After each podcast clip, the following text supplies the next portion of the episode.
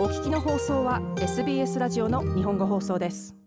パイロットプログラムのおかげでオーストラリアの11歳の少年が大きなテニス大会で初の車椅子を使ったボールキッドになることを期待しています。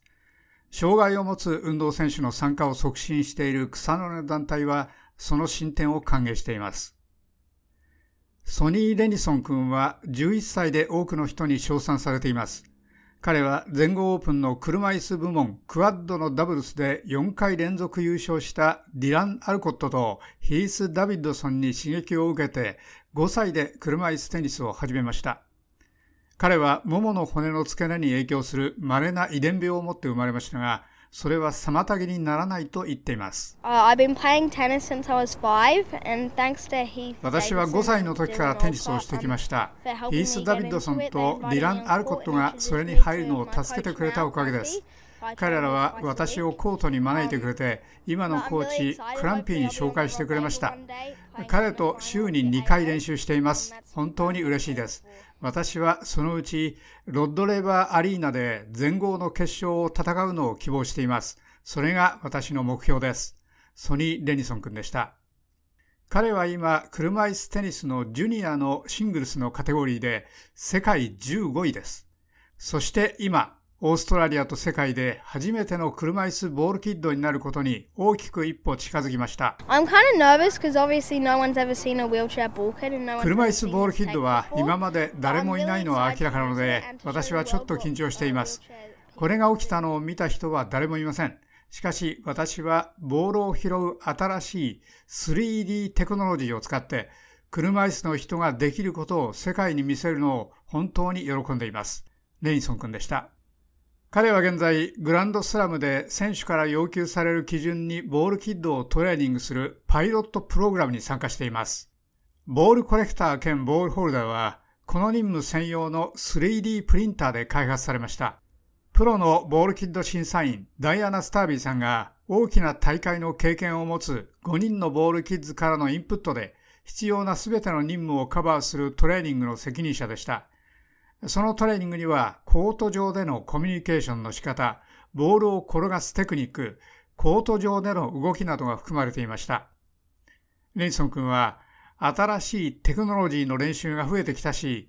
パイロットプログラムを卒業した時の可能性を楽しみにしていると述べました。私は今していることをただ続けてボールキッドになれるよう希望しています。ダイアナが今のボールキッドになるのを助けてくれたおかげです。それらの大きなコートの一つでボールキリングができるよう希望しています。しかし私は小さいのから始めていくつか赤ちゃんの段階を踏むつもりです。ソニー・レニソン君でした。このパイロットプログラムは大会スポンサーのマスターカードが今年の全豪オープンで公表したもので、クリエイティブテクノロジーのプロダクションカンパニー、ストリーカーと障害相談会社 Get Skilled Access との協力で始めたものです。マスターカードのオーストラレシアディビジョンのプレジデントリチャード・ワーモールドさんは、その計画は会社の土台である障害者のインクルージョンの仕事の上に立っており、会社はそれを社会への障害者のインクルージョンを促進する自分たちの役割と認識していると述べました。これはもっと多くの障害を持つ子どもたちがもっと幅広くテニスに参加するのを実現する旅のほんの始まりだと希望しています。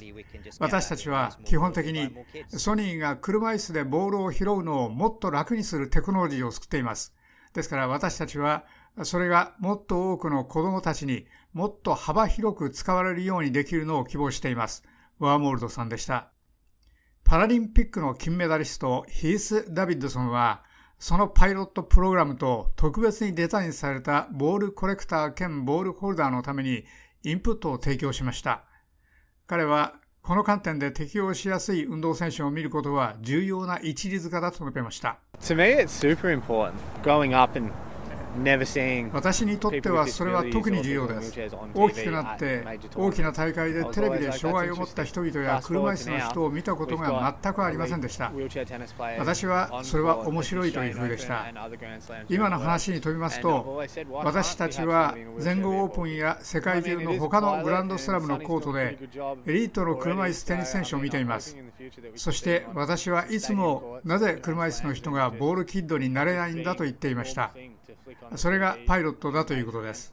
ソニーはすでにかなり良い仕事をしています。私は将来、彼をどこかのスタジアムのコートやグランドスラムで見られるよう希望しています。そして、大きなイベントでテレビをつけて、車椅子の人が健常者の選手にボールを投げるのを見るのが、ただ普通のことになるのを希望しています。ダビッドソンでした。アイデン・ショーさんは、障害者スポーツオーストラリアのデネラルマネージャーで、この団体は草の根の参加を作り出すために働いてきました。彼はこの発展を見るのは勇気づけられると述べました。ただ短期の素晴らしいニュースの話題だけではなく、何か持続可能で意味があることを何かできるかを本当に考えているパートナーが大変たくさんいます。そしてセクターを変えるようになりうることも希望しています。なぜボールキッドが AFL のために同じことができないのでしょう？あるいはなぜこれをクリケットのために使えないのでしょうか？彼らがソニーと一緒にしていることは大変多くの異なったものに適用でき、将来は役に立つ可能性があります。翔さんでした。彼は障害者スポーツの支援に関わっている会社が増えていると述べ、それを歓迎していますが、その関与が単なる見せかけに終わらないことが重要だと述べました。私たちは社会的な責任、あるいは会社の社会的な責任について話しています。そしてあなたは行動を実際のビジネスモデルでバックアップしなければなりません。ですから、確実に障害者団体と提携しているだけではないようにしなければなりません。あなたのウェブサイトへのアクセスもできますか？内容へアクセスできますか？とか、その他の大変多くの要素があると思います。障害を持った人々に関与するのか、あるいは障害者団体に関与するのかです。会社はその後考えるチャンスがあります。実際に私たちにそれが見えるようにしましょう。そして確かにそれは私たちが多数のパートナーで見たことです。翔さんでした。以上、SBS ニュースのビワック1のレポートを SBS 日本語放送の長尾久明がお伝えしました。もっとストーリーをお聞きになりたい方は iTunes や Google ポッドキャスト Spotify などでお楽しみいただけます。